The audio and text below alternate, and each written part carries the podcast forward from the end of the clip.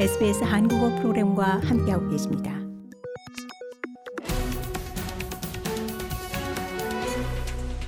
Weekly Economic Briefing. 네, 여러분께서는 지금 SBS 한국어 프로그램 경제 브리핑과 함께하고 계십니다. 최근 들어서 온라인 사기 범죄가 더욱 기승을 부리고 있는데요.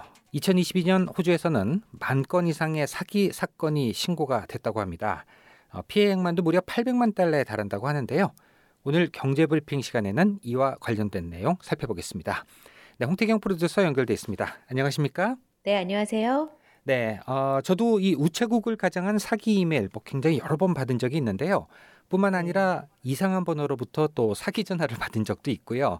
어, 사기꾼들의 행태가 더욱 정교해지고 있는 것 같은데 어, 최근에는 이 PayID를 활용한 또 신종 사기 사건이 빈번하다고요. 네, 그렇습니다. 페이스북 Marketplace나 Gumtree 등을 이용해서 쉽게 물건을 사고 팔기 위해서 이런 온라인 플랫폼을 이용하는 분들이 더욱 늘고 있는데요. 네. 최근 이 같은 디지털 플랫폼을 중심으로 PayID를 이용한 신종 사기 사건이 빈번히 발생하고 있습니다. 네, 이 PayID가 뭘까 또 좀 잘 모르는 분들도 계실 것 같은데요. 어떤 겁니까? 네, 호주 은행 간의 실시간으로 계좌 이체가 가능한 아이디라고 보시면 됩니다. 네. 호주에서 은행 거래를 해오신 분들은 잘 아시겠지만 같은 은행 간에는 실시간으로 송금이 잘 이루어지지만 다른 타 은행 계좌에 송금할 때는 빠르면 몇 시간 또 길게는 며칠을 기다려야 할 수도 있죠. 그렇죠. 네. 한국의 빠른 송금 서비스에 익숙한 분들은 호주의 이런 서비스가 느리고 불편하다고 느끼실 수 있을 텐데요. 하지만 이제는 이 PayID를 이용하면 타 은행끼리도 실시간으로 바로 송금이 가능하기 때문에 훨씬 빠르고 간편해진 셈입니다. 네, 아마 청취자 여러분 중에는 오, 굉장히 편리한 서비스다. 호주에서는 또 이렇게 반갑다고 생각하는 분들도 계실 것 같은데요. 네, 그렇죠. 보통 휴대폰 번호나 이메일 주소 또 ABN 등을 사용해서 이 PayID를 만들게 되는데요. 네. 상대방에게 송금할 때 계좌번호를 주는 대신에 이 PayID 휴대폰 번호나 이메일 주소를 보내면 됩니다. 호주 은행협회는 지난해 11월 호주에서 이미 1270만 명 이상이 이 PayID를 이용하고 있다고 밝혔는데요. 네. 호주 은행협회 최고 경영자는 고객의 정보와 자금을 보호하는 것이 은행과 PayID의 최우선 과제라고 말했습니다. 그러면서 호주은행협회는 오늘날 고객들이 사기로부터 자신을 보호할 수 있는 가장 중요한 단계 중 하나가 바로 이 PayID를 사용하는 것이라고 강조했습니다. 결제하고자 하는 사람이나 사업체들이 휴대폰 번호나 이메일 주소를 사용하기 때문에 간단할 뿐만 아니라 고객의 BSB와 계좌번호도 요구하지 않는다면서 이 등록도 무료고 100개 이상의 은행과 건축협회, 신용조합, 또 기타 조직들이 이 서비스를 활용하고 있다고 호주은행협회는 설명했습니다. 네, 들어보니까 이 호주은행협회에서는 사기 사건으로부터 고객을 보호할 수 있는 최선의 방안, 바로 이 PayID를 사용하는 것이다. 이렇게 말하고 있는데요. 어, 네. 그런데 아이러니하게도 사기꾼들은 또 이 PayID를 갖고 오히려 사기 사건을 벌이고 있네요. 네, 그렇습니다. 최근 들어 이 PayID를 사용하는 사기가 늘고 있다 보니까 지난주에 Heritage 은행은 이 같은 사기 행위가 어떻게 벌어지는지 설명하는 경고글을 고객들에게 보냈는데요. 네. 이 내용을 함께 살펴보면요. 네. 이 사기범들이 페이스북 Marketplace나 Gumtree 같은 디지털 플랫폼에서 제품을 팔려고 내놓은 사람들에게 접근을 한다고 합니다. 네. 어, 이때 구매자 행세를 하면서 판매자에게 PayID를 이용해서 돈을 지불해도 되는지를 물어봅니다. 네. 어, 제품을 판매하는 사람들이 좋다고 말을 하면 이 사기범들은 거래를 위해서 PayID 이메일을 알려달라고 요구하는데요. 그런 다음에 이들은 가짜로 된 PayID 이메일을 판매자에게 보내고 비업무용 계정이기 때문에 페이 아이디 송금의 한도가 낮아서 거래에 문제가 있다고 말하면서 네. 한도를 높이기 위해서는 첫 번째 송금 거래가 필요하다고 설득을 합니다. 예, 즉, 이 판매자가 먼저 자신에게 돈을 보내주면 한도를 높인 후에 다시 송금을 해주겠다고 약속을 하는 건데요. 네. 이 결국에 뭔가 이상하다는 것을 눈치채지 못하고 의심하지 않는 판매자들은 사기범들에게 속아서 돈을 먼저 보내게 되는 겁니다. 네, 그렇군요. 저희가 이 사기 사건에 대한 이야기를 듣다 보면 어, 사람들이 정말 이런 방식에 속아 넘어갈까? 또 이런 생각을 네. 하게 되는데요. 근데 의외로 또 이런 식의 사기를 당하는 사람이 굉장히 좀 많은 것 같아요.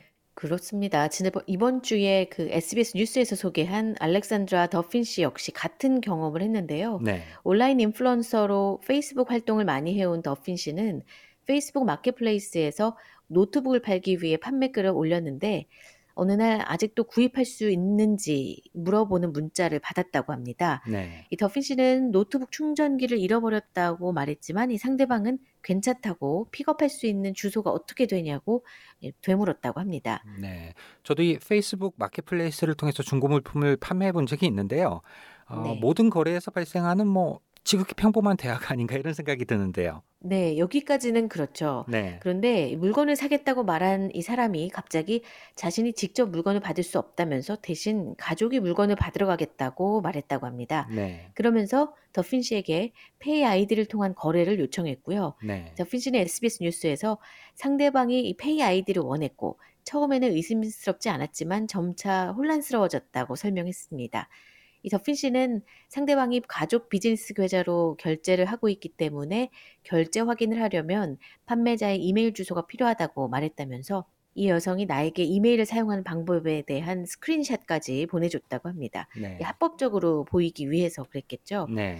예, 그래서 결국 더핀 씨는 이 구매 희망자에게 이메일 주소를 보냈고요. 네. 상대방은 더핀 씨의 이름과 거래 구매 금액이 적힌 은행 명세서처럼 보이는 사진을 다시 보냈다고 합니다. 네. 하지만 이 더핀 씨는 구매 희망자가 더핀 씨에게 자신이 요청했던 것보다 더 많은 돈을 거래하겠다고 말하는 순간 그때부터 이제 상대방을 의심하게 됐다고 말합니다. 네. 앞서 이 Heritage 은행이 말한 것처럼 돈을 송금하고 나서 다시 환불을 해주는 뭐 그런 이상한 거래에 대해서 좀 낌새를 알아차린 것이네요. 네, 그렇습니다. 이뿐만 아니라 제품을 사겠다고 한 사람이 가족 비즈니스로 회사를 운영하고 있다고 말했지만 이 네. 구글 지메일을 이용하고 있었는데요. 바로 이 점도 더핀 씨는 의심스러웠다고 말합니다. 그리고 또 Facebook Marketplace에서 발생한 또 다른 사기 피해 사례도 있는데요. 네. 유사한 사기 피해를 경험한 글로벌 씨 역시 Facebook Marketplace를 통해서 사기범을 만났고 이 사람은 이 동생이 물건을 받으러 갈 것이라고 말하면서 네. PayID를 통해서 물건값을 지불하고 싶다고 말했다고 합니다. 이 글로벌 씨는 구매 희망자가 물건도 보기 전에 돈을 지불하겠다고 해서 깜짝 놀랐다고 하는데요. 이 PayID를 통해서 즉시 돈을 보냈다면서 이메일을 확인하라는 요청을 받았다고 합니다. 네. 그래서 이메일을 열어본 글로벌 씨는 이메일이 스팸 폴더에 들어가 있었고 또 그 내용 역시 굉장히 조잡했다고 합니다. 네. 이메일에는 이 송금한 250달러가 PayID에 의해서 차단이 됐다고 써 있었는데 이 네. 물건 값의 두 배인 500달러를 송금하면 다시 250달러를 돌려주겠다 이런 내용이 적혀 있었다고 합니다. 네, 그렇군요. 이야기를 들어보니까 몇 가지 좀 공통점이 있는데 어, 하나는 본인이 못 나가고 뭐 가족이나 친구가 물건을 받으러 가겠다고 말하는 점이고 네. 어, 그리고 또 한 가지는 어, 꼭 이 페이 아이디를 썼으면 좋겠다 이렇게 또좀 네. 강요하는 내용인 것 같네요. 이 두 가지 경우가 있다면 좀 일단은 좀 의심을 해보는 게 좋지 않을까 그런 생각이 드네요. 네, 신속히 송금이 되는 장점을 노리고 오히려 이런 특징을 또 사기에 악용하는 사례 늘어나고 있는 것 같은데요. 그렇다면 이런 사기에 속지 않기 위해서 어떻게 하면 좋을까요?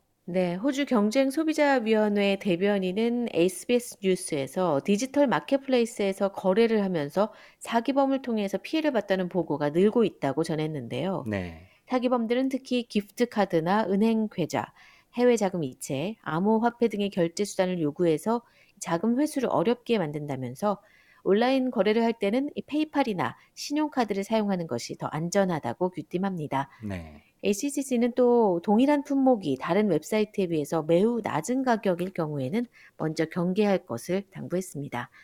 Heritage 은행은 돈을 돌려준다고 해도 절대로 먼저 돈을 보내서는 안 된다고 말하는데요. 네, 이 PayID에 대한 송금 한도액, 금융기관이 설정하는 것이지 페이 아이디 네트워크를 통해서 본인들끼리 이루어질 수 있는 것이 아니라고 강조했습니다. 네, 또 페이 아이디 송금액 한도를 변경하는 것은 반드시 금융기관을 통해서 이루어지고 있다고 강조했습니다. 네, 그렇군요. 네, 그렇다면 뭐 이미 사기 피해를 입은 사람들 어떻게 대처하는 것이 좋을까요? 네, ACCC는 만약에 사기를 당했다는 생각이 든다면 가능한 빨리 은행이나 금융기관에 연락할 것을 권고합니다. 사기 거래가 발생한 플랫폼에도 연락을 취하고 사기를 둘러싼 정황을 알려주는 것이 좋다고 조언하는데요. 네. ACCS 대변인은 친구와 가족들에게 연락을 하는 것이 좋고 도움을 줄 수 있는 경험들을 공유함으로써 사기로부터 그들을 보호하는데 도움을 줄 수 있을 것이라고 말했습니다. 네, 알겠습니다. 네, 오늘은 온라인 사기 수법으로 최근 늘어나고 있는 페이아이디 사기 행위에 대해서 함께 알아봤습니다. 네, 홍태경 프로듀서 수고하셨습니다. 네, 감사합니다.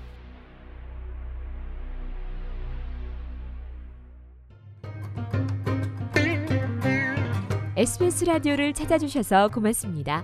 전체 프로그램을 청취하시는 방법은 sbs.com.au/korean을 접속하시면 자세히 접하실 수 있습니다.